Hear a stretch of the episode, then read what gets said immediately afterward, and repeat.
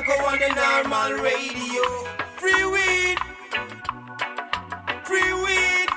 Oi, oi. Danny Danko come to show you how it grow. You're now tuned into Free Weed from Danny Danko on normal radio. Presented by High Times Magazine. See me I say, boom bang. Big respect. See me I say, Danny Danko.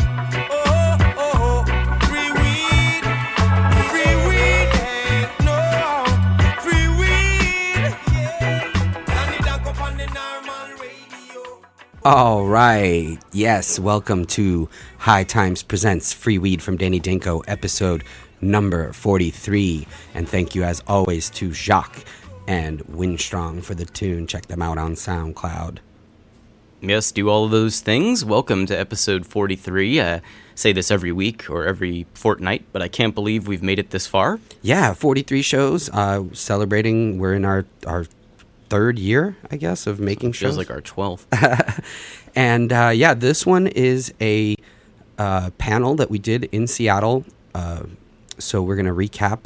Yet bit. another live free weed. We, we had a great time doing those listener questions on the last episode. Mm-hmm. But as Dan mentioned, this was a live free weed that we did at the uh, first Seattle U.S. Cannabis Cup. Yes. And um, yeah, tell us, tell them uh, who is on the panel. Oh, it's a uh, cavalcade of cannabis uh, all stars. Uh, Kay from Trichome Technologies, who we've had on the show, uh, Drew West, uh, author of Secrets of the West Coast Masters, and also a uh, several time uh, participant on- our podcast. Uh, oddly, all of these uh, right. panel members were all- on free weed at some point. have, of course, absolutely. So Drew West, uh, Kyle Cushman, our friend who actually ended up uh, uh, winning the uh, Cannabis Cup with the Strawberry Cough, um, which we'll talk about, and uh, Swerve from the Cali Connection Seed Company, uh, also appearing on that panel, and a legend, DJ Short, uh, who created the blueberry strain, the flow strain, the old time moonshine. Uh, basically, a legendary breeder of seeds and a great grower as well. So It was a good mix. You had the old school with uh, with DJ and, and Kay, and then you had some of the newer guys like Drew West. Uh, so it was it was a great panel, and we're gonna bring that to you in a little bit. But first, wh- what do you say we just kind of go over some of the highlights from Seattle? Oh man, this was a blast. We had uh, we had a great time. The musical guests, uh, Redman and Slightly Stoopid at the WAMU Theater, which was just uh, you know cavernous arena. Gigantic, yeah, Yeah. seventy two hundred seat arena, and uh, with a was- really fun backstage area as well. Yeah, and it was it was weird because it was right in between uh, Safeco Field, which is where the Mariners play, and uh, and then uh, Century Link Field, which is where the Seahawks play, and we were right in between those two things. So that was pretty pretty interesting. Yeah, yeah, and shouts to Redman and Slightly Stoopid. They had great performances. Uh, you know, Karl Denson playing with the Slightly Stoopid guys, and uh, yeah, it was just a great show. Um, but that was just the VIP party that Saturday night. Um, beyond that, we had the the expo uh, again at the Fremont Studios, but we expanded that a bit, and it definitely um, had a, a, a- bigger kind of celebratory air than than the last one we did there since the law changed and everything. So, yeah, I mean, we're expecting even bigger and better things from Seattle next year too. Yeah, we went to Fremont Studios again. We added thirty thousand square feet of space, so uh, we had about five thousand people attend. Yeah, and, you could recreate. I mean, that's the thing. You had a medicating area for patients uh, with you know dispensaries there, and there was a recreating area as well. So Well, technically, there weren't separate areas, which was interesting. It was sort of just everyone was in it together, and uh, you could recreate, you could medicate. If you know, it was open to all adults over the age of 21. There was a little designated smoking area where uh, we were in compliance with the law. So it, it was a great time, and uh, of course. On Sunday night, we had the award ceremony where we honored weed, and we also gave away a lifetime achievement award. Yes, to a uh, great friend, uh, Rick Steves, the travel writer, author, uh, PBS host of a travel show. Um, you've probably all seen him uh, on television and maybe didn't know that he was a, a big supporter of marijuana law reform and, and actually, you know, helped back the. Uh, the I-502 that that helped to legalize in Washington, and so we honored him uh, for basically his achievements in cannabis uh, law reform. He it's not something he has to do. He does it basically because it's it's something he believes in, and you know at some risk to his you know career.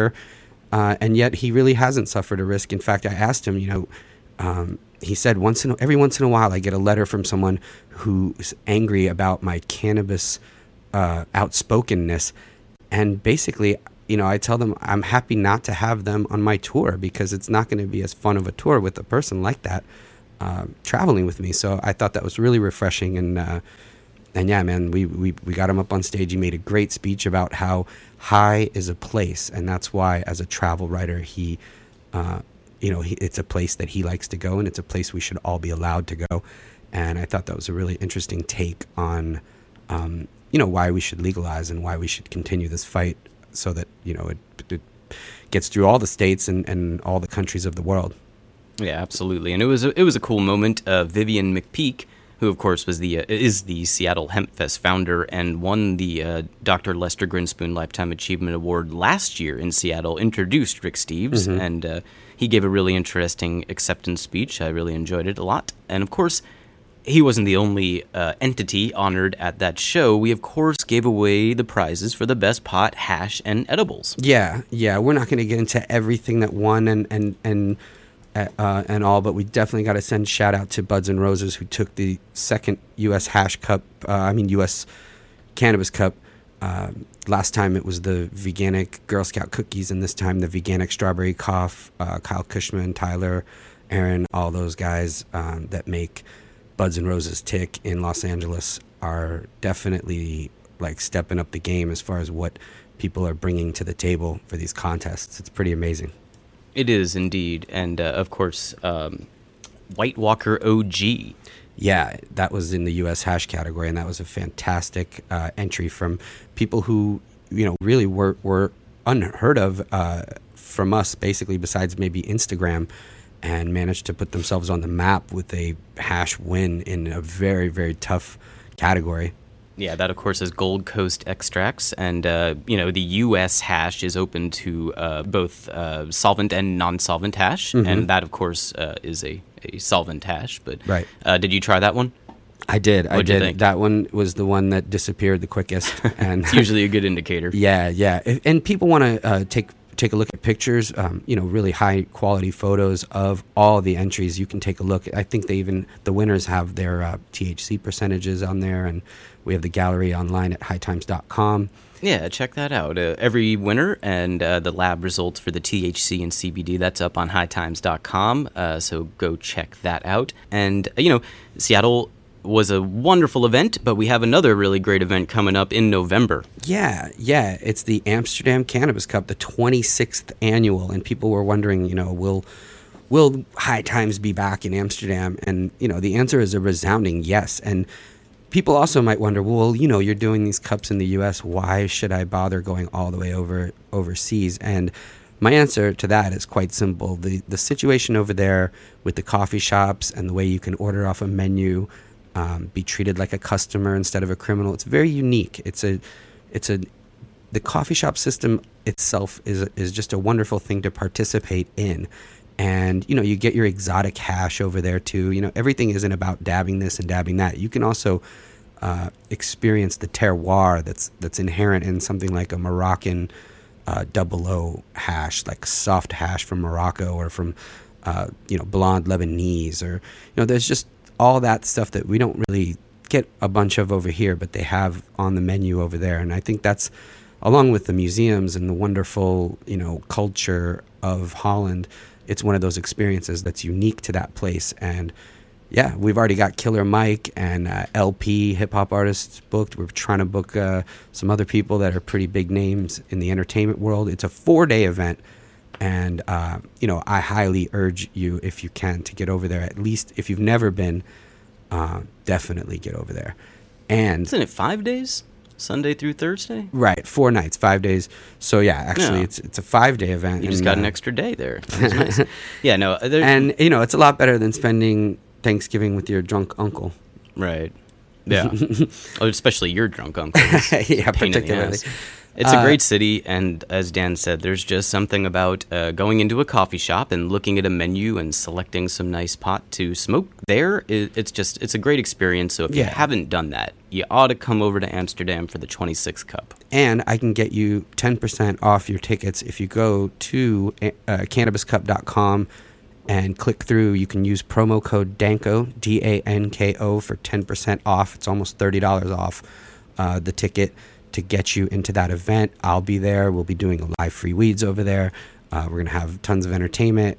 So uh, it's a fun time, and I hope you guys can make it over to Amsterdam for Cannabis Cup. I'll probably be doing a seminar every day, if not, uh, yeah, at least four days of that of that event, I believe. So, At the risk of just being too much Danko, I think we're going to do that. We'll have live. well, we did it last year. We ended Yeah. up getting that episode with Simon from Serious Seeds, which is a nice, very you know, very heavy duty episode of our podcast. So, yeah, we're, we're gonna we're gonna record at least a few of them over there, and so that'll be a lot of fun. And yeah, use that code D A N K O at uh, cannabiscup.com for 10% off your Amsterdam 26th annual Cannabis Cup tickets. Yes, do that now. Uh, you want to get ahead of that. Start planning. It's coming up faster than you think. So use that uh, promo code DANKO. And now, without further ado, let's listen to the panel from Seattle. Now, I know that this is probably a deterrent for at least three people out there, but I was not able to participate in this live free weed. I had to go set up the concert that we spoke about, the Redman and Slightly Stoopid show. But uh, I understand that Dan did a wonderful job. Yeah, no, it was a really good one. I, I felt like the information flowed out of everybody, and we really, you know, we got some interesting stuff uh, out of DJ Short and Swerve and Kyle Cushman, Drew West, uh, Kay from Trichome. He was on both panels uh, Saturday and Sunday. So, yeah, without any further ado, uh, let's play that panel, and uh, we'll be back afterwards to wrap it up with Raw.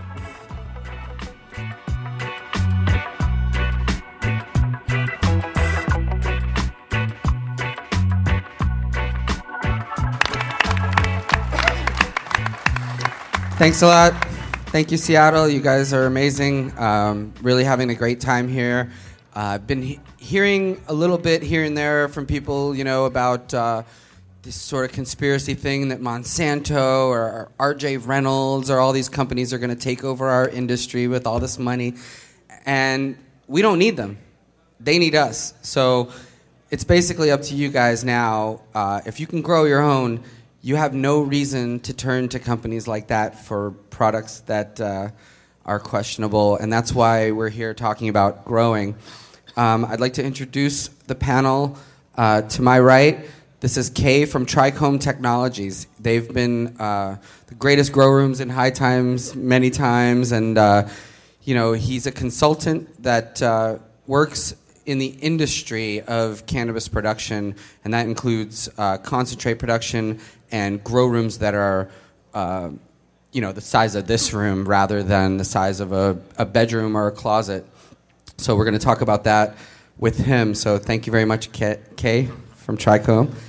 Uh, to his right, Drew West is the author of uh, Secrets of the West Coast Grow Masters, and uh, you know a, a, a grow expert here in the Pacific Northwest, uh, specifically dealing with a lot of outdoor grows and how to get the most out of your plants um, using trellising techniques and things like that that we're going to talk with him about. So thank you very much, Drew.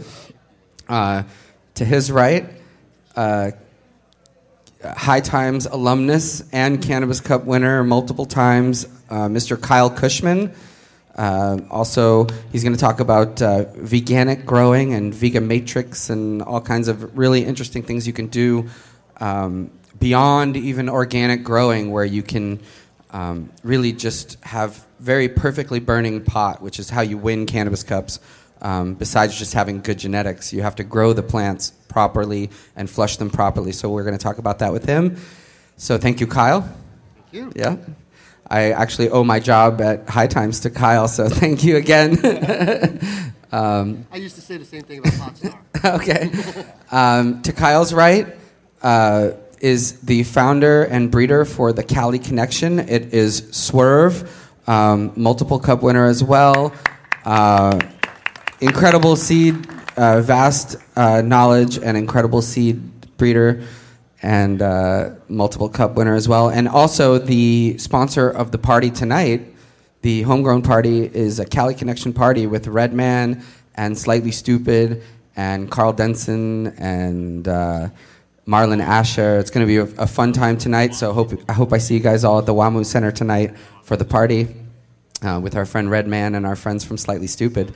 And so thank you, Swerve. Thanks for sponsoring that. All right.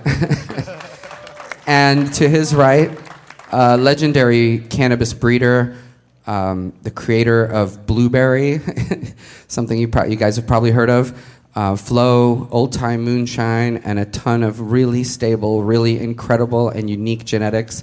DJ Short.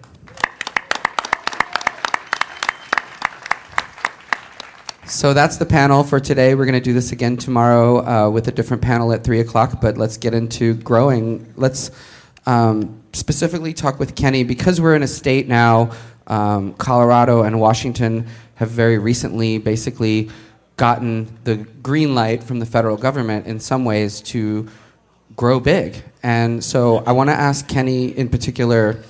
Uh, what are some of the differences that you get that you encounter when you go from let's say a, a bedroom or you know a four to eight light system to a huge kind of warehouse system Mm, The answer is everything. Everything changes exponentially from the air in, from the water filtration, from the way you handle the facility as far as, you know, uh, you know, your number one priority is not to get this thing infected with any kind of pest disease. So the genetics that come in have to be super clean. So, you know, when you've got millions of dollars invested, I mean, everything heightens. So, yeah, water sterilization, air sterilization and just the methodologies. The methodologies have to be as efficient as possible because, as Colorado learned, the cost of production is really, really and the the number one thing that's going to make your business successful. Is just you know top quality with cost of production is, is, is paramount. And if you don't adhere to those two things from the beginning, if you do them by default in the end as the market as the market slips and the prices uh, drop, I mean, $100 an ounce in Colorado is hard to survive on in a large scale facility. So you've got to make that thing very, very efficient, and that's pretty much the biggest thing. Is just safety, prevention, and efficiency. now why uh, why aren't people considering maybe a, a greenhouse type of environment would that reduce the cost of production for every gram that you produce is that you can go ahead Absolutely. In Israel, we produce uh, 250 pounds to 350 pounds per month for 50 cents a gram, utilizing the sun and supplemental lighting. And we can run four to five crops per year. In the, in the colder months, we get a little bit lower yield and stuff like that, but you know, uh, it's all calculable. But yeah, so the lowest cost of production is definitely the future. Is definitely in a greenhouse. Cool. Um, Drew, I want to ask you because specifically the medical laws here in Washington allow uh, people to grow, I believe, 15 plants each. Now, how would they get the most out of each plant? What's, what's the proper technique to, to yield big?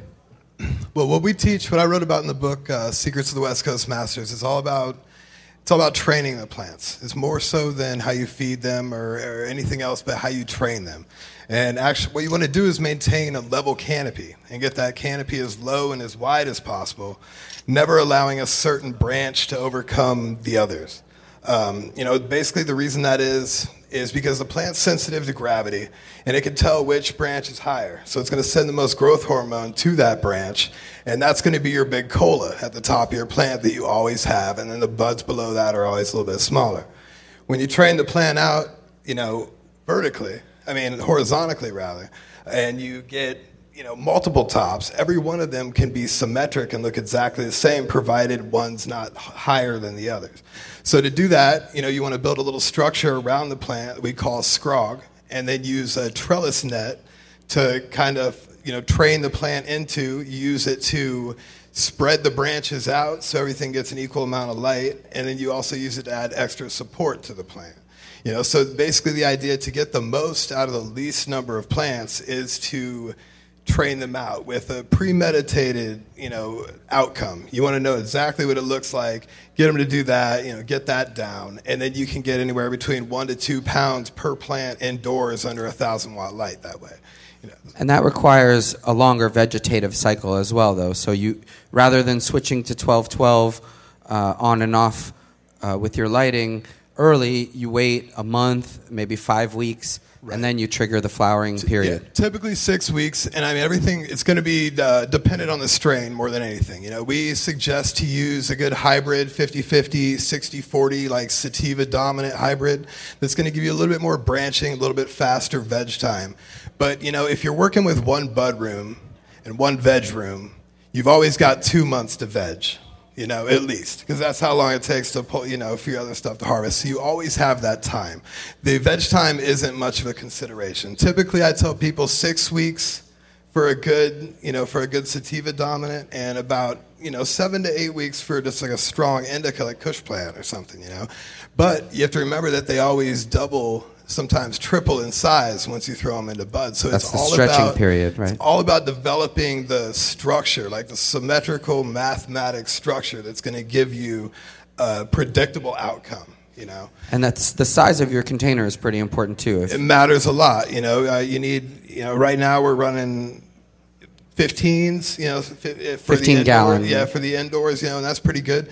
If it's a longer strain, like a sativa, like a haze or something, it's going to be in there longer. Put it in a little bit bigger pot because it needs more time for the roots, you know, and that you know that dictates. You know, the strain can dictate the size, but also you know, the like bud mass is tantamount to dried root mass you know so you want to give as much room for roots to grow as possible when you're dealing with these bigger plants for sure you know so for your perspective purposes of uh, a five gallon bu- Home Depot bucket, that's a five gallon bucket. He's talking about three times that size indoors. So 15 gallon containers are very large. They allow the roots to form a large root system, which is the only way that you're going to get a big yield from every plant. right Come on, aren't you going to mention your old story? More roots, more fruits? More root, more fruit. we want to hear it That's Gross Bliss, actually. But uh, yeah, Kyle, I want to talk to you a bit about, I guess, um, we'll talk about veganics and what that means, uh, how that's different from organics,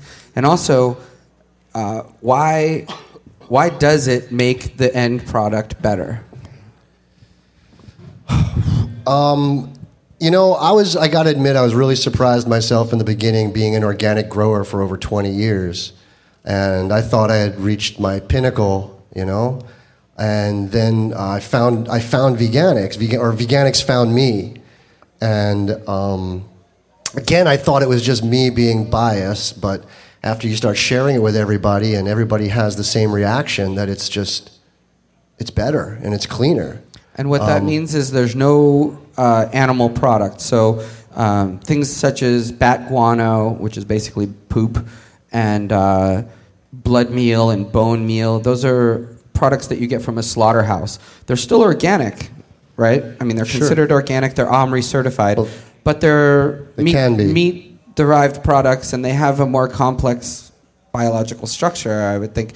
So veganics is using things like kelp, um, you know, seaweed. Chilean nitrate, plant extracts, fermented, uh, fermented and uh, homogenized plant extracts. oxygenated compost tea, I would imagine. Exactly. It, you know, it, it- it's a long subject. It's not. I guess I'm not really that good at encapsulating it all in one thing. But the main the main points are uh, a lot of organic uh, fertilizers or amendments take more time to fully break down than you're going to have in that one crop cycle, anyways. So you end up putting stuff in the soil that doesn't end up getting fully metabolized, nor does it become fully decomposed. Veganic nutrients are nearly 100% bioavailable from the moment that you introduce them to the soil. So the plants don't have to work as hard to get at the food, and when they're done metabolizing the food, there's very little residue left. When you're done uh, metabolizing all the nutrition out of things like bone meal and blood meal and things like that, and especially guanos and feces, you have garbage left over. You know, it's kind of like minus poop. It's poop minus something, but it's still poop. And it's in your bucket, and it's um, ultimately going to affect the finishing pH of your soil. And it's mingling in with your roots that are now getting two and three months old. And it makes it it's a little bit easier for your plants to continue photosynthesizing in a cleaner environment, in, in a veganic cultivation environment. All right. Thank you. You're welcome. Uh, I want to talk a little bit about the importance of genetics, um, and I'm going to ask Swerve in particular, uh, being a breeder, uh, being able to take certain strains that people consider, you know, clone only, a lot of the the Kushes and things that he's been able to bring to the market as a seed rather than something that you could only get if you had a friend who had a mother plant and a clone. Um, so let's talk about a little bit about just the importance of great genetics when you're growing and how that makes a big difference. genetics are keen. That's obviously the uh, first thing to uh, worry about. Uh, I guess it's uh, the old fable you can't get gold from pyrite. So that's one thing that you always have to keep in mind. If you've ever had a strain that you deemed mediocre and you've run it and run it and run it and dialed it in and it's still the same, obviously it's the genetic that's the issue. It's not the actual grower. So maybe you consider to move on to something new and you grow and you find something better. Uh, you know, genetic diversity, in my opinion, right now is kind of at its, I'd say, wits end because there's so many bastardized versions of everything, myself included. Um, I mean, I'll throw myself under the bus on that. I don't, I don't really mind, but uh, you know, that's the issue that I that I'm seeing now is more. You got 500 OGs, you got 500 Kushes, you got 500 this, you got, you know, there's really what three Super Silver Hazes, maybe one original haze if you're lucky to find that. Aside from that, you know, genetic diversity now is all Kush, Kush, Kush. It's a Kush dri- driven market, in my opinion, and that's because it's a faster flower and it has the hit, the punch that everybody's looking for that medicates you quite well. Uh, so, I mean, I think right now, if you were to be smart, you would do your best to get multiple strains in your garden and start dialing in and learning multiple genetics at the same time, not the same genetic. Don't dial just one in and keep that as your cash crop or your baby. I would suggest to to branch out a little bit, spread out a little bit, because you know what? That's what this plant likes to do. It likes to spread out and gain up room. Give yourself a little bit more of a of a balance. You know, indica sativa hybrid. I just want to suggest, though, that if you are starting, just starting out, you should probably stick to, I don't know if you mentioned, just stick to one, start off with one strain and branch out after you get a little familiarity. It's, it can be really hard to actually dial in a room if you're growing for the first time with four strains that you've never grown before because you don't know who to pay attention to. You know? Not all strains want to eat the same thing. You mix up a formula that one likes, you know, you feed it to all four of them, and it's their first time doing it. Now you've just thrown like an infinite amount of variables into what could go wrong with your harvest at the end. You know, if one, two or three of them don't turn out, two of them are real good, and you have no idea, you know, if you don't spend the individual time with individual strains to learn what they like. You know, they just can't assume they're all going to want the same thing. Yeah, I'll- I'll- I'll- most strains will grow within a certain parameter, within a certain NPK ratio on your. On your they're all pretty much close. It's it has a lot to do with um, slight diversions in nitrogen, slight diversions in the phosphorus, and mostly when you ramp up and ramp down the nutrients because they have different flowering times. So you know, unless you're into making four different nutrient buckets of nutrient solution, then um, which would be very very good way to learn. Um, it's good to start off with just uh, um, one or two strains of either indica or sativa. But even with veganics, you would say that it's important to flush the nutrients out for the last week to two weeks with plain water. I mean, that goes for Sure, organic, absolutely. chemical, nutrient, uh, Absolutely. rock wool, soilless mix, pretty much anything. Yeah. Absolutely. The plants, um, they have an ability to store uh, certain nutrients um, for hard times, should it be dry or things like that. Um, and it's always good to give yourself at least 10 to 14 days, even with veganics, of just plain water. They really, uh, they really clean and flush out Um, you, sometimes uh, you can continue to give the enzyme formula into the just leave one week. I like to use the enzymes almost to uh, almost to the very end and give them good one week with just plain water. And I, I can't emphasize enough, it's one of the most important variables when you're judging strains. It, it, a lot of times it's the same, you know, like you said, the Kush, Kush, Kush, whatever it might be, it's the same strain entered by three different growers. And at that point, you're not judging the strain, you're judging the grower and how cleanly the, the pot burns. And that's a direct factor based on how well flushed it is. And a lot of times, harvest time creeps up on you uh, you know, suddenly you look, you know, you look through your microscope and it's time, and you haven't had a chance to flush. But you really have to think back two weeks prior to that and plan to start that flushing process and just use plain water during so that you've time. just illustrated why you must have a grow calendar. calendar is You important. have to have a grow calendar. Notes and calendar is something I don't see enough growers do, and it's very important. You want to know what day you planted, what day every single thing occurred, so that's important. So it's, it's all about keeping records and, and refining those variables. Each strain, each genetic wants to, a different thing at different time, not only food but pH. Yeah. You know. Absolutely. Very good point. I want to uh, ask DJ Short a little bit about uh, the selection process when you're breeding, uh, let's say, a strain like blueberry. How, what's that process like as a breeder to get something to to market?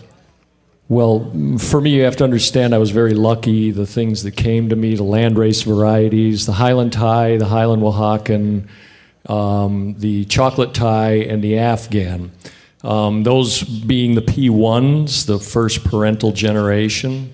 Um, crossing the Afghan with the sativa, very dissimilar uh, phenotypes. I mean, just as similar as they can get, produce the F1 seeds, um, which is the first filial generation, and they're all uniform. They're kind of something in between all of them. Uh, I liken them to Lebanese plants, medium height, long spear shaped buds. Uh, and in my F1s, the full cacophony of, you know, it's like you spilled paint in a candy factory and, and just new carpeting and all kinds of things going on. Um, then in the F2s is where I saw the diversity begin to happen. Um, so, for using blueberry as an example, I would find a very berry leaning uh, male, very berry leaning female, cross those. If I did it right when I grow them out in the F3, I should be seeing 25 to 50% of that in the progeny. If I do, then I continue that on, and in the F3s, I'll pick another uh, very berry leaning female, very berry leaning male, and uh, harden that down to the F4s, which then ideally should be coming in at 50%. Uh, the seeds I release are F5s, uh, pretty much guarantee 50%, but you should see 75% of the progeny uh, exhibiting the desired uh, trait. So it's, it's just uh, selection. Um, a big part of it, too, I think, is uh, Luther Burbank, uh, his rule select the best and reject all others. And the hard part, especially when you're spending $100, $200 a pack for seeds, is rejecting the others. But it's a discipline that you need to do. Some of the, uh, you know, you wouldn't, you wouldn't think this, but over time I've learned that the, the fastest, biggest growing plants I just call out automatically because they're producing fiber. Um, I found so. Also, um, first to sex generally get culled out because early flowering, for in my opinion, isn't indicative to uh, good experience in the end run. I want to quote Aaron from DNA from our panel in uh, Denver. You have to learn to kill plants. Yeah, you have to kill a lot of plants, and that's a, a learned discipline for sure.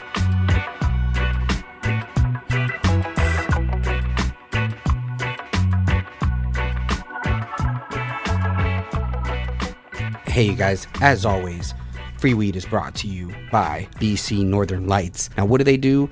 They make a premier grow box, several different options, also with touchscreen controls, all kinds of state of the art stuff. Everything's automated, everything is simple, and you can have free weed yourself at home with these grow boxes. They've got uh, deals for free weed listeners too. So if you mention the show, you mentioned Danny Danko, you mentioned free weed, you mentioned Mike Hughes. They charge you more. if you mention Mike they charge you more if you mention Mike Hughes, so don't do that. But mention the show, and you will get hundred dollars off shipping, um, some free nutrients for six months, all kinds of deals that they have. BCNorthernLights.com and BC Northern Lights at 888-236-1266, toll free. Get yourself a grow box and some seeds, and you'll never have to buy pot again. Call them.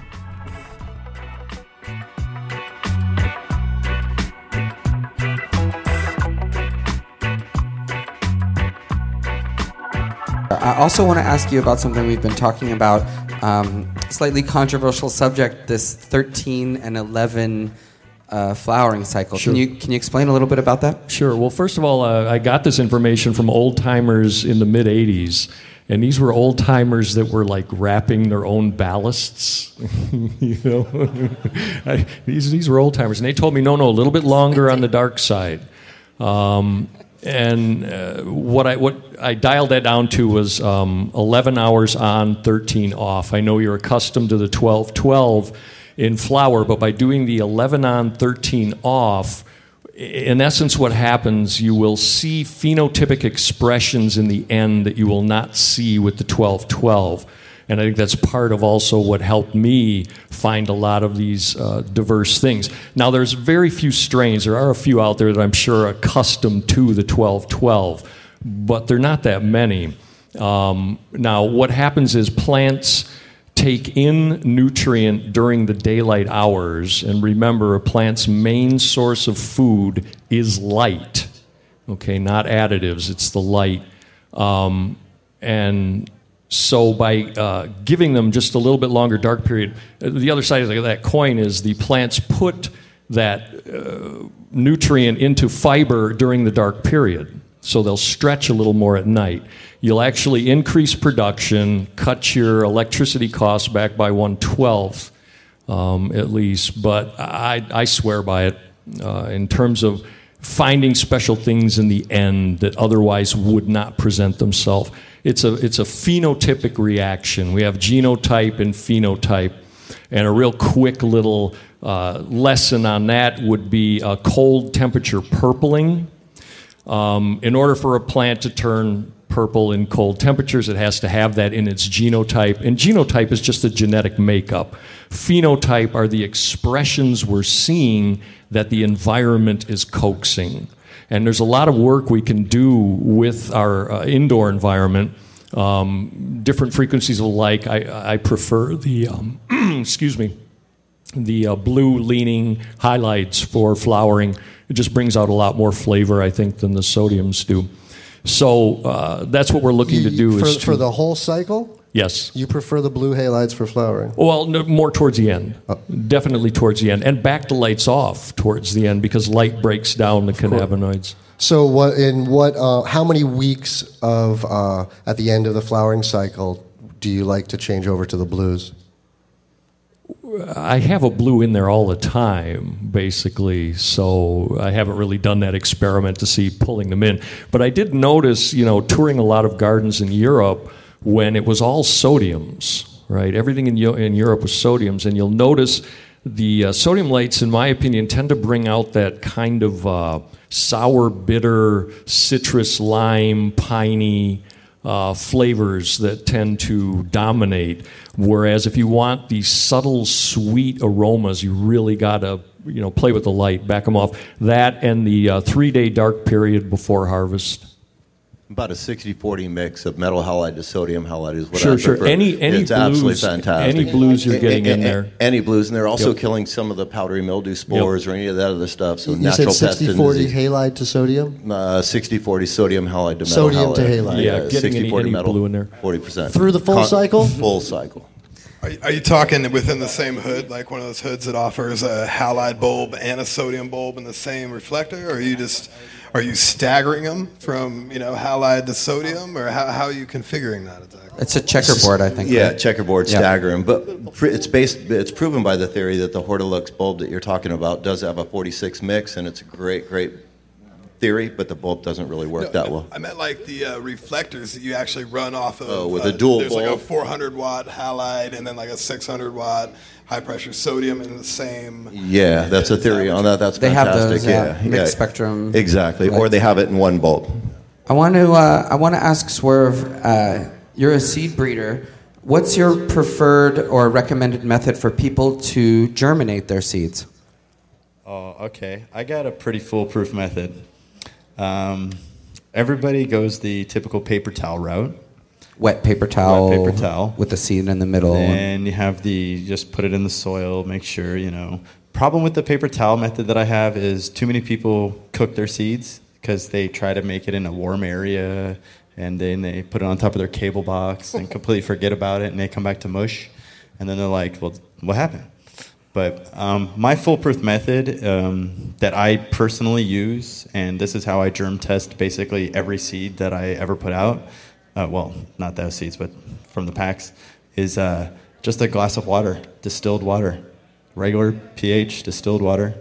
I don't do anything with it. No temperature, as long as it's room temperature. What pH? Uh, it literally you can use distilled pure, so it's 6.0, 7.0. I've never bothered to pH my I've my never sprouts. pH'd That's it. why I asked, yeah. I'm horrible. I'm, I'm. If you really want my honest opinion, I just get a glass of, a ba- of water that I, you know, we didn't finish. That was basically going to be for the, you know, pieces, or just a quick little out of the sink and just fill half a cup up, and I throw hundreds of seeds in.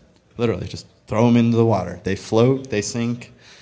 And some and they sprout. They usually germinate. Some germinate on top of the water. Some germinate down at the bottom of the water. But that's my method. And the longer you leave it in the water, the longer the taproot usually tends to grow. Now, cold water, not good. Hot water, not good. What's the ideal? Like 75, 78? Tepid, tepid water. Yeah, Room water, temperature? just room temperature water. Nothing, you know, crazy. Just Now, how long once it cracks open and the you know the taproot starts coming out? How long do you wait before you put that into? I usually go to about a quarter inch taproot, sometimes maybe an eighth inch, sometimes, you know, a little bit longer, depending. Sometimes the seeds are like, yo, I want to go into soil or I want to go into my medium because I have a taproot this long and I'm already sh- shedding my seed husk, so it's time to actually plant me.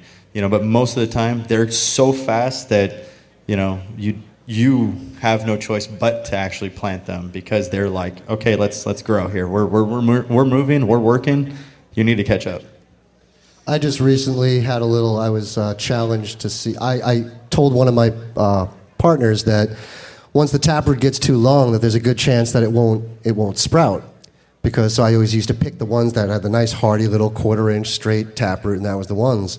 And the ones on the plate that had shed the shell and were getting all fuzzy and stuff, I'm like, those will never sprout. 100%. I was amazed. I took every one of them, put them in the ground. They all wanted to live. And uh, so you never know. You can't tell just by which one cracked out of the shell first, which is going to be the best seed. So if you've got yourself a pack of 10, you definitely want to make sure to put them all in the ground and at least give them that start. Select, uh, you know, from that point on. I actually prefer letting the tap get a little longer, about two inches longer. Um, indica, in particular, uh, sometimes won't shed the shell or the little sheath over the uh, cotyledon, and I found that to be the most foolproof method. Then, what I like to do is take a beer cup, fill it maybe two thirds with soil, uh, wet it really nicely, uh, aeration holes in the bottom, of course, drainage. Uh, then I put a nice hole down, and I will bury that two inch, two, three inch taproot right up to the cotyledon in the soil. And as it grows and stretches, add more soil to the cup, and then you get stability and, and uh, more roots. That's great. I like that because I find myself doing a lot of uh, seed surgery. You know what I mean by seed surgery? You know, you, you put the best ones in the ground and they start pushing up and they're not popping off that shell. So you got to get in there and real carefully. You're not trying to snap the little baby's neck and you try to crack off that shell. You know, and but you know, I, I think I'm going to give a try of letting them get a little bit longer. It's easy to put a nice deep hole and just put it in there nice and perpendicular, uh, vertical. Yeah, good. That's a good tip. Uh, let's talk a little bit about the fim, fimming method that The you. The fuck I missed technique. Yeah, that, that technique and what that does uh, in terms of uh, increasing yield and, and how it's accomplished. Um, well, actually, it's not really called Bleep I Missed. Um, actually, FIM was the name, uh, was the uh, uh, initials of the person who sent it into me when it was a tip of the month when I was writing it back at High Times. And somebody just coined that phrase and it kind of caught on. But basically, uh, when you go to top your plants, if you use a nice, clean, fresh pair of scissors or a razor blade and make a nice, clean cut, a clean vegetative cut, you'll end up just getting the two uh, nodes on the side, the two branches that were already forming on the side of the main branch are going to be what's going to come out, and that's what forms the V. But it seems like if you get in there and kind of miss a little bit or mangle it a little bit, I just, that's why I always use my nails, and I don't even have any nails, so I just kind of like mash it. And sometimes you'll get two, three, four tops growing out of the same place, and that's basically the FIM technique. Cool. Yeah, just, just try to mess it up. Don't try to do it neatly. Try to mess it up, and you'll get more tops. And I was just reading on that also. Uh, that in, that uh, influences polyploidy, and sometimes one of the branches will actually look a bit different. Um, the old technique for doing this was colchicine. If you do a search on colchicine, it's a mutagen, and I'm pretty sure, I'm relatively certain it was used on the chocolate Thai and possibly the Highland Thai that I've worked with, and that's why you see the variegation uh, the deformities, the uh, albino splotching, these are all ind- indicative of a colchicine regimen. Um, now, mainly colchicine is a, a, medicine for gout, but if you do a Wikipedia on it and, and look down under botanical uses, it's used to uh, inspire polyploidy and to just really mix up the genes and, and bring out things you wouldn't see otherwise.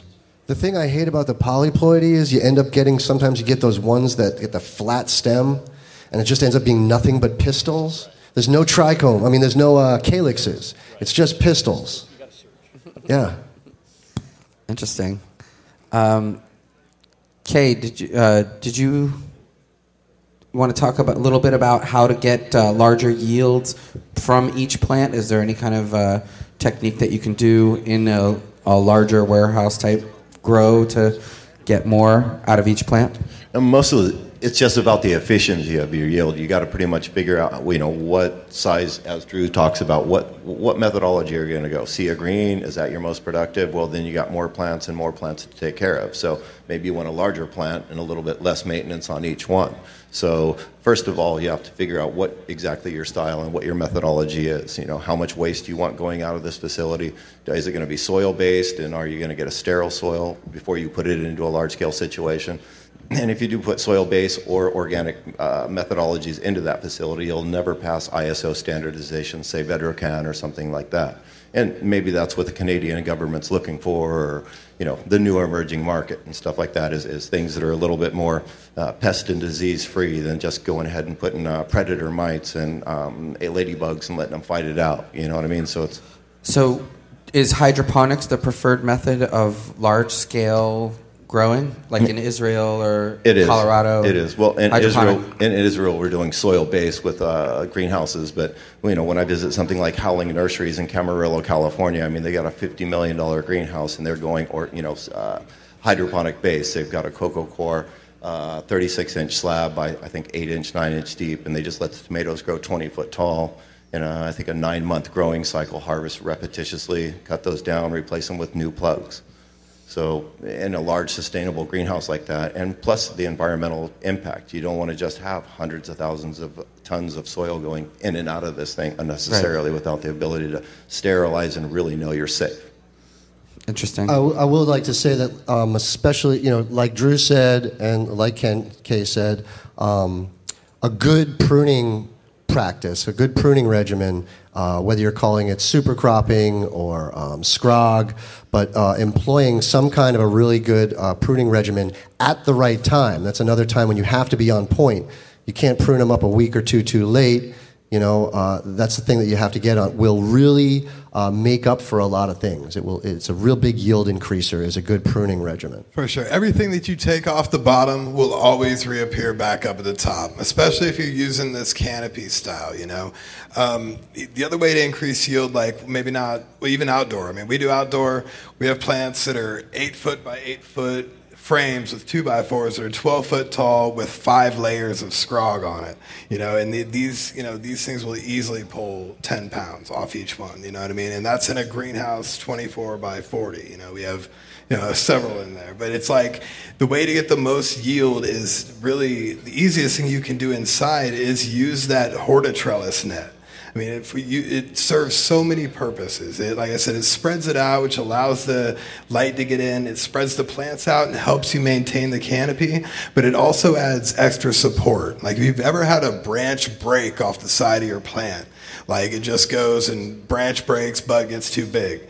Most of the time, the plant will turn off production before that happens as like a self-preservation move. You know, it's not gonna it's not gonna break its own arm if it can help it. You know, so when you're holding, when you're using this scrog net to add extra reinforcement to hold it up, it never tells itself to chill out. You know, it never tells itself to slow down, you're going to break your arm. You know, it, they just keep going until it's ready to harvest. Yeah, and that's how you get. Absolutely. It's like a plant that is supported will always grow faster than a plant that needs to be supported. Right, and it's not stressed, so everything is just going into forming the crystals, which ultimately is the plant's life cycle. It force, it's, it makes the crystals, so it has a better chance of catching the pollen, has a better chance of having babies, and fulfilling its plant destiny. You know, it, it, that's, And then next, so so now that you're concentrating all this time on making a good uh, even canopy and focusing on your budding sites, don't forget about your root zone because ultimately, the size of the mass of the root zone determines actual, according along with the amount of surface area you have for leaf to collect the sunlight is going to determine the ultimate. Um, potential for your plant if all the other parameters are right. So your root zone, pay attention to your pH and beneficial microbes and fungi, and Exactly. pay attention to your root zone. Cool. And, You were going to ask that. Ne- you were going to ask that next, yeah. right? Yeah. And also, by eliminating all that lower material, you increase your airflow, which Yes, is a fantastic branches. thing. You you lessen your infection rate, everything else. So all that lower material needs to go. Like Drew said, it'll all reappear on the top. We're talking about pruning lower branches that aren't going to reach the light anyway. Um, and also important to note that you shouldn't prune tops uh, within, let's say, a week or two of when you start flowering, or certainly never during flowering. That's a good way to minimize you your, know, your yield. You have to give the plant anytime you prune, you have to give the plant a chance to recover from the pruning and build more branches for the one that you pruned off, and then flower after that because you will affect the ultimate yield if you prune right before you switch to 1212 and start flowering. And the plant's already going to be stressed out by the fact that you just switched its photocycle so drastically. You know what I mean? Like, uh, uh, Uh, kind of non sequitur, but make me think of that. You know, if you're using 24 hour light for your veg, you should probably knock it down to 18 hours of veg for at least a week or so before you throw it into the 12 and 12. A little bit more of a gradual, you know, because that first, if you stress it out in those first couple weeks of bud, then it, it just ruins everything. You know, everything else is just behind. You'll never get a full bud formation. It's just that's the most crucial time. Yeah, so don't go cutting on it and doing all kinds of crazy stuff like Danny just said. For sure. Yeah. Um, That's also why I've recently switched over to a 20 hour growth cycle instead of a 24 hour growth cycle. I find it, uh, the plants just prefer it. They're a little bit happier, a little bit less stressed out. you're talking about during the vegetative during the vegetative cycle, So and then and then switch straight from the 18 and 6 to 12 and 12, and you get a pretty nice pronounced bud set. Because the one thing you want to want to be want to be wary of if you're going to go from 24 to 18 to 12 is that if you have a strain that likes to stretch, you could be encouraging that. So before it finishes its bud set, which is the time when the plant um, stops really growing and more of the energy is, is uh, uh, turned to making flowers, um, then you'd want to have the switch over directly from your vegetative flowering time photo period to your to, Right. your, to your flowering photo time because you're going to get a quicker bud set.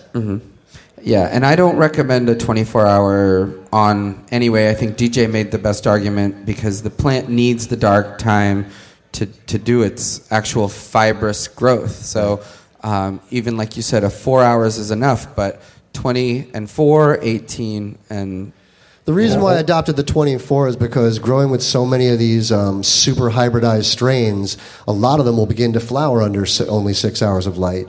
So you don't want to be messing with that. You're trying to get vegetative growth. So 20 and 4 seems to work really well. So- the only times I'll use a 24 is in a regreen project to try and uh, coax something back, and I'll only do it for 48, maybe 72 hours, and then drop back to a dark cycle. you're talking about re-vegging a plant that's already flowered. Correct. All right.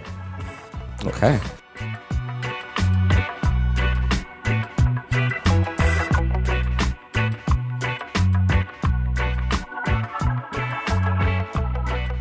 Hey everybody, sorry to interrupt. This is Danny Danko and you are listening to Free Weed. I'd like to tell you a little bit about one of our sponsors. It's Gorilla Seed Bank. These guys are in the UK.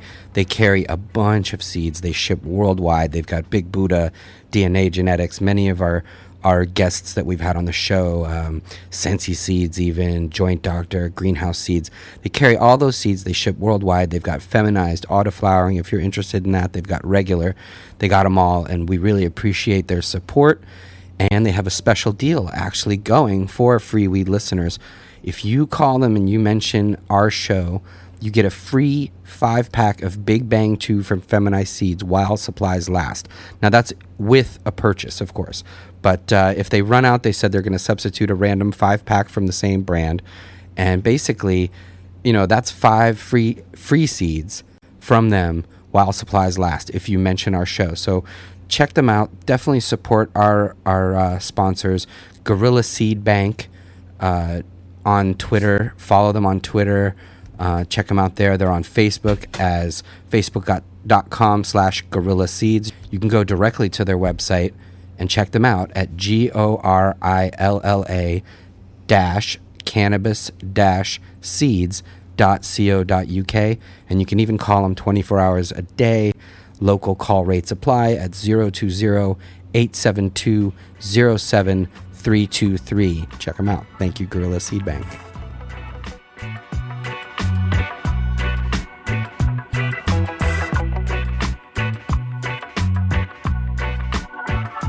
All right, I think uh, maybe it's time to take some questions from the audience for you guys.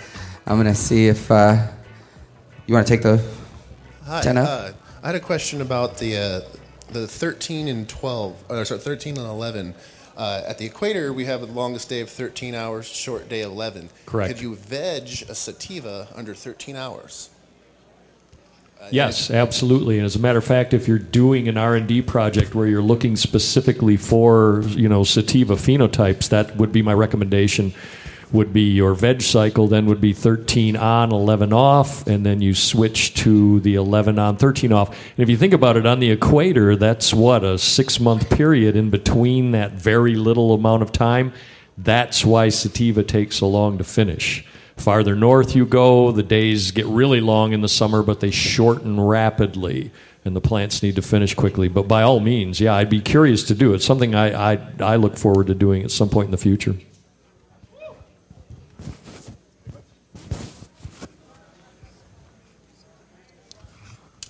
As a personal grower in the Pacific Northwest, um, growing outdoors where you don't have environmental controls, mold, mold, it controls everything.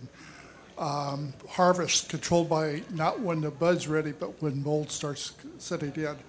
What suggestions would you have to help us? Light deprivation. We grow it. I live in Central Oregon, 4,800 feet above sea level. You know, it it froze like a week ago. You know, uh, but we have a sick greenhouse, and we're able to have that due to light dep. We have to veg indoors.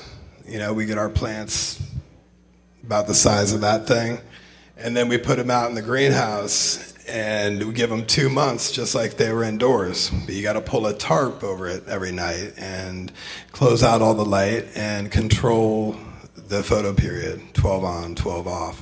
If you do that, you're done in two months or whatever the time it takes, and you don't have to worry about so many of those other factors towards the end of it when it starts to get cold and more moist. You get to enjoy more of the summer weather. you know, and then still finish it up. That's the only way I've found it to be um, successful to do any type of large scale outdoor here in the Pacific Northwest. Um, my area is more desert-like than it is here. You know, granted, it's a lot um, it's a lot more moist in Washington and over in the valley side of the Cascades. Um, but yeah, that's if I was setting somebody up, I would set them up with a greenhouse and teach them how to light dep, and that's kind of I think the way to do it around here. And basically, it's light deprivation. Uh, you have a greenhouse. Um, you can do it manually, like he said, where you're closing it and opening it. You can have it set on a timer so that it does it itself, back and forth with a winch and that sort of thing. Um, The phrase you're looking for is forced flowering. forced flowering, and and that way you're doing you're you're you know you're flowering earlier in the summer, um, and so you're avoiding some of the most uh, moist parts of the season. And it's, Uh, the other advantage is if you're in a better climate than that, you can get more than one harvest outdoor in a year by doing that. Right. You can get an early summer crop and then a, a later summer crop. Some places even a, a third one. And uh, consider the east side of the state, too. It's a very well kept secret in terms of growing. Uh, 300 days of sunshine a year. It's not rainy oh. everywhere around Yeah. Yakima Valley, around Walla Walla, Columbia Crest, up that away, some really, really good area. Anywhere the wine is. Okay. And some of the techniques I've looked at is getting some of the bigger and fuller indica buds and stuff, and just as you trim off the lower stuff, going and trimming off every other node at the top, because then you end up with a popcorn popcorn bud configuration instead of one huge top cola that possibly will get mold in the inner core and all that kind of stuff. And also working with BT to try in early in the vegetative cycle to try to keep the surface of the plant kind of inconducive to such growth. Working with what? With BT. BT. Yeah. Questions? Um, my question is for DJ Short, and you were explaining the um, process in which you get to like an F5 and your selection. When you said that you were selecting off of your F5, the male and the female, from that F5, are you selfing those two together? And could you explain the process of what selfing means or cubing means? Give a little more Yeah. explanation to No, that. I don't do selfing. Selfing is where you take a female plant and encourage male pods and its own pollen to come and go. That's how feminized seeds are made. I do straightforward filial um, crosses. Um, uh, what specifically uh, did you? Sorry. I'm what I'm curious about is the way you explained it. You it sounded like you said that you were going to take the um, off the F5 generation, so you're going to just select a male and a female, and you're going to put those two together. Correct. So you it's basically it's an IBL. It's an inbred line completely. Yes. Uh, they're going back and back. So every generation. You're selecting from that generation. You don't put back to the same original mother. Yeah, it's an inbred line, but it's by subjective means. Again, that berry flavor is is the example I was using before. It could be anything, any flavor. Uh, basically, my main goal is the effect of the finished product. I really don't care how the plant grows, what it looks like, tastes like, smells like. All those things are secondary considerations. If I get two things that do exactly the same thing in terms of effect of the finished product, and one tastes better than the other one, of course I'll go for the one that tastes better. But it has to have that, um, you know, finished effect, uh, the quality that I'm looking for. Um, And so the best method you're saying to get to the point where like you take 10 seeds and 75% are uniform in, in their genotype, Mhm. the best way is to go to an F5 and put two from the same. Sure, seven. or either that or just uh, select a mother plant and Okay. then keep your mother plant going. And that's that's what I thought. I, I would I would see that being as, as as something more where you you keep kind of Yes, the that- strength of your That's the most logical. And and I released F5s for a reason because there's a few more generations of that uh, land race uniqueness uh, left in them. I found when I get out to about the eighth generation, definitely by the tenth indoors, they acclimate to that environment. Sure. They lose most of what's unique. Now you can pick one or two traits that you want to harden, and you can take that a hundred generations Um, but it's just for the one or two traits. You try bringing any more uh, variables into that, and it just turns into chaos. Okay, cool. Thank you. You're welcome.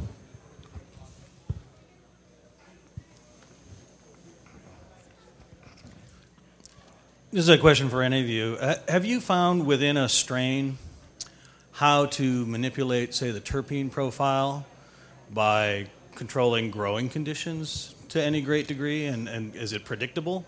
I recently read, a report that was correlates uh, terpene manufacture with nutrient application, and the great Mel Frank is the one who turned me on to that piece of paper. So me and Mel Frank have kind of been going back and forth on you know nutrient application and high levels of this produce high levels of that. So I, I encourage you to look into it. There's a lot there, I think. And, and light frequency as well. Absolutely. One more quick question to DJ Short on uh, my part is how, or actually both you and Swerve, um, how do you guys select for your males? How do you how do you choose your males? What what are some things that you guys? Again, the biggest, fastest one gets cut out. That's counterintuitive for most people, but know, it's interesting that It you is. say that. But in experience, like I said, big, fast-growing plants produce fiber, um, not so much resin. Uh, hollow stems is another thing to look for. Flavors, smoke the male. Uh, vaporizers are great for that. The volcano vaporizer, and you definitely want to recalibrate baseline state. You want to be as non-altered as possible when you're testing the males to pick up on the subtleties. Uh, there are some that are potent. There are some that have resin, and they pass that on. Uh, potency is not the pinnacle for me. Um, other other factors are involved. You're looking for like a cerebral quality to the high. Correct. And it's hard. It's hard to ascertain from the male, but again, if you're at a baseline state, you can kind of get an idea. Especially for flavors, potency, those kinds of things. Those are more obvious than the subtle characteristics. And there really is no way to determine uh, what a male does until you, you know, pollinate a female, harvest that seed, cure the seed, sprout it, and grow it out. There is no shortcut. Swerve? Choosing males? I like really stout, solid, stinky males. I know that sounds so horrible to say. okay. Say that again. I like short, stout, stinky males. Reason why is because exactly like DJ here said, is those males that just those plants that take off and they're literally a foot taller than everything else. It's exactly that. It's hemp. You're you're not even going to want to waste your time. I mean, you're more than welcome to, but as experience, you know, will say get rid of it and run something that you're looking forward or for in particular. If you're looking for a more short male, if you're looking for something that has more branching in particular, uh, I've noticed that uh, the pungent aroma from a male will transpire into something that creates a heavy hit. I mean, I'm not going to say beat your plants up, but I'm not exactly the nicest individual to my plants. I, I, I'm, I'm, I abuse them and use them. You know what I mean? I'm gonna, I'm gonna make sure that, that I get the, the smells and I get everything that I'm looking for from it. If I break it, I'm, I'm hoping that it's gonna fix itself fast, and I'm looking for, you know, the growth from the bottom to shoot to the top, as opposed to just one that takes its time. You know, you're when you're looking for males, I'm looking for something that's got that vigor, but I'm looking for something that's got the all-around stability package. Not just I'm running off and I'm going to win the race, but I'm going to have the stamina, I'm going to have the capability, and I'm going to have the end result to win the race. Nice. So, I don't Cool. know if anybody understands that or not, but On a side note, are you going to be giving away some stuff tonight at the homegrown party at the WAMU Center? I always give stuff away. hey, you know what? If it's not free, fuck it, right? But no, for real. Uh, you know, the Washington Mutual or the WAMU Theater Center, whatever it's, it is. it's right center. between the two big stadiums there. and uh, yeah, we've got Slightly Stoopid and Redman, Karl Denson, Yeah, Marlon it's gonna be Asher. Awesome! I can't wait, and we got Cali all types of free stuff to give away. You know A bunch of free stuff to give away. If you've so ever seen see our guys there. parties, Yeah. we throw away the bank. We give it to everybody. You want the front? You want the kitchen sink? Give us a moment. We'll get it for you. Just be careful and catch it safely. All right. Uh, any other questions, guys? Yeah. Malcolm? Dan Scott? Dan Scott? Um, I have a question for you guys that work with genetics. Um, what do you think we'll be smoking in five years, and what are you guys working on personally? Are we, are we going to see more cookies, more TNG? Hopefully, or, we'll be uh, smoking and not just dabbing. Yeah, Let's hear it for flowers and strains and joints and bong hits. I love a dab as much as the next guy, but uh, strains are very important. Popping seeds is very important. Um, feminized seeds are easy to grow. Autoflowering seeds are easy to grow. But the only way you're going to find new genetics, and you guys can probably concur with this, is by popping seeds, uh, regular seeds for males and females. And that's the only place genetically where new varieties will ever come from. And we talked a little bit about mother plants and cloning, and that's an important skill to have. Um, basically, very easy if you factor in two very important variables the heat and the humidity. And that's really uh, when you take a cutting of a plant, you cut a piece off of a, a mother plant that's in the vegetative stage, and you're, you're inducing that cut end to produce roots and become a plant of its own. So it's the same as you know gra- your grandmother would put you know ivy in a glass of water and roots will pop out. But when you're dealing with cannabis, it's a little tougher. You want to have a heat pad and a tray with a lid, uh, clear lid on top that will keep the humidity in there. Room temperature is not enough to really induce roots. So you want to warm it up, and that's that makes you self-sufficient. That way, you don't have to buy hundred pack hundred dollar packs of seeds every time you want to grow. You grow out a mother plant, you take cuttings from it to your to your heart's delight, as many as you want. So One little tip about taking cuttings, if I could. Um, you can take the cut right from the plant, you know, as close to the main stock as possible. Take that, put it in a glass of water or something like that, and hold it until you're ready to actually put it in the rooting hormone and then put it in your, uh, like whatever, your rock wool or whatever. But the very important thing I found is when you make your final, like ultimate cup, cut for the clone, submerge it in water, like the same distilled water you know you would use to do uh, seeds with. Because when you make the cut immediately the plant like the way it feeds itself there's a constant like suction from the bottom to the top. That's how it brings itself you know nutrients and stuff. So when you make the cut it's going to suck in a bunch of air which is going to immediately start to kill the cell wall inside of the branch. So if you make that cut underwater and then go directly into your rooting hormone you'll have a way more success uh, from what i've found. I don't know if you guys know you know no That sound, I just want to address uh, the gentleman back there that asked what we'd be smoking in five years from now. And my answer is a lot more legal weed. That's what I'm hoping for. Yeah. And I want, I want to address all you young people out here a little, especially in that, um, you know, you're approaching a newfound freedom. And I can understand everybody being really excited and thankful for it. But I want to ask everybody to help preserve this new freedom that we have. I'm not asking everybody to be a role model and take on a big responsibility, but you know what? This is a new privilege that we've just been granted here. And I'd like everybody to, to respect it to some degree. Respect people around you who may not appreciate marijuana smoke and things like that. And let's help forward the, the, the, the federal legalization so that we can stop all this criminality and stop all the nonsense and, and just further this movement. And I want everybody here to, to feel a little bit responsible for that. yeah you're all ambassadors right I believe uh, Roger Waters and the Pink Floyd said it best. Sing it. Together we stand, divided we fall. it's simple. Together we are the force, but divided we're nothing. We're useless.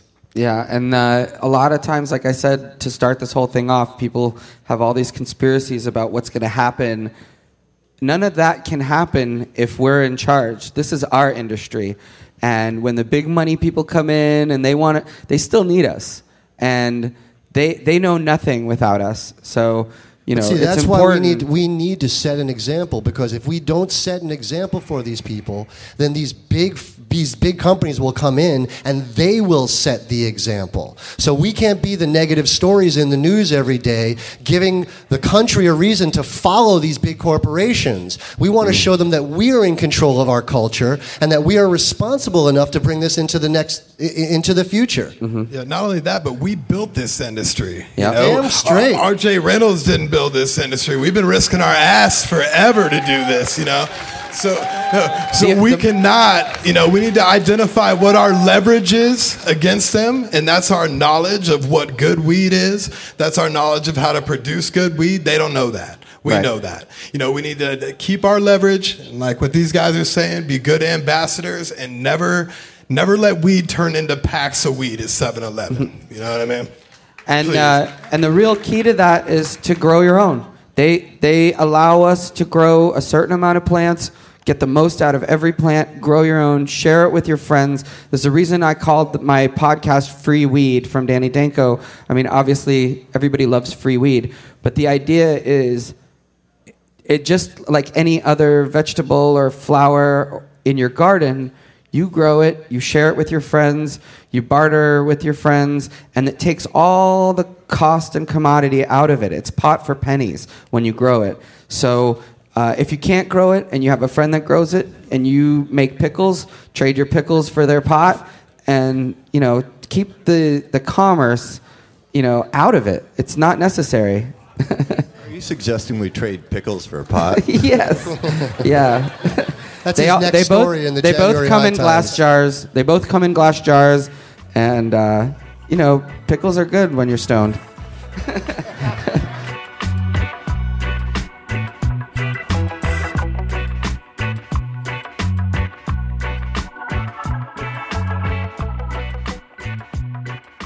Hey there. I just wanted to interrupt for a moment to tell you about one of our sponsors. And this is a great one. This is a vape pen sponsor called Power Pen. These guys have the most affordable pen I have found at $50. They, they come in black or white. Uh, you can check them out yourself at powerpen.com. It's actually power dash pen, P O W E R dash pen.com. They've got uh, a great Instagram, which is PowerPen. Uh, look them up on Instagram to see lots of pictures of their stuff. These come in black and white. Like I said, they're $50, and they have a special deal for Free Weed listeners. If you put the code High Times, all capital letters, uh, no spacing, High Times, use that promo code, you will get free shipping. So, literally, a $50 vape pen. Thank you very much to PowerPen, our new sponsor. So, check them out on Instagram, Facebook, Twitter, and be sure to tell them that Free Weed sent you.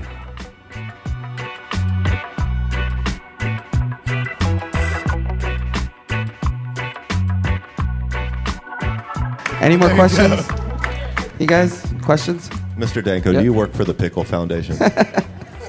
Heady pickles. That's the real conspiracy. Dance, dance guy. I just wanted to second your uh, comment about growing from regular seeds. But at the same time, we need to talk to the breeders because all the newer uh, strains are coming up feminized only. And we really need to get some. Well, reject seeds them and don't grow them. it's really up to us as consumers. If people are lazy and they want to grow auto flowering feminized seeds, uh, you know, it's really big in Europe because they just, you know, they, they want to plant a seed, they want to walk away, come back in 90 days and harvest. Uh, but, you know, this isn't a hobby that works that way. I mean, that's one way you can pull it off. That's because Europe doesn't have the Mendocino National Forest and it doesn't have Texas and all this extra land, so they, they have no they don't have extra space. We have a little bit more space and we have elbow room and there's no need to grow feminized seeds and to mongoloid the whole gene pool. Yeah. Yeah, I mean, I like I would say there's a there's a place for everything. There's a place for that. Uh, some climates, you know, you need an autoflowering plant in the Yukon because you just don't have long enough to, you know, flower. Or if you're at a high altitude or that sort of thing. So there's a place for it, but the most important thing is the only way you're going to get new unique genetics is from regular seeds and from growing them out and selecting the ones you like the best for their effects. Yes. Uh, DJ Short talked about three days of darkness at the end of the cycle for budding. I had an old hippie friend that said that, but he couldn't remember why. So, how about what's the benefits? Sure. Uh, light is what breaks down cannabinoids. Uh, the tests have been done to show THC levels were lowest uh, when uh, lights were going off. Right before the lights went off, they were highest right before the lights went on, or right before the sun comes up, it's highest. Um, so basically, if you can do the whole room, just just darken it. I like to time it with uh, watering. I, I grow in soil, um, so you know the cycle. You water the plant. They they put their leaves up. They're all happy, and then as the water's going, they're getting thirsty. The leaves are coming down. So right about during that time, they're starting to come down. That's when I do the uh, three days of darkness, and the uh, shade leaves are already starting to get uh, crunchy. It's it's it's uh, uh, curing on the plant, but the plant is still producing oils, and the light's not breaking down the oils or the terpenes. Um, so that's the reason. Light oxidizes and uh, terpenes and cannabinoids are photosensitive, and that's why GW Pharmaceuticals, after they harvest their plants, they're never exposed to regular light, only amber light. It's one reason we say when you're storing cannabis, always store it in a cool, dark place um, because light degrades THC. Uh, I guess that's it for the seminar today. We're going to do another one tomorrow uh, with a whole different cast of characters. I want to thank my panel uh, Kay from Trichome Technologies, Drew West. Check out his book, uh, Secrets of the West Coast Masters. The inimitable Kyle Kushman, Veganics, Cali Connection, Swerve, Swerve from Cali Connection. Check out the party tonight for sure. And the legendary DJ Short. Thanks a lot, guys. All right. Thank you guys too. Thanks for coming. Okay. I hope you guys learned something.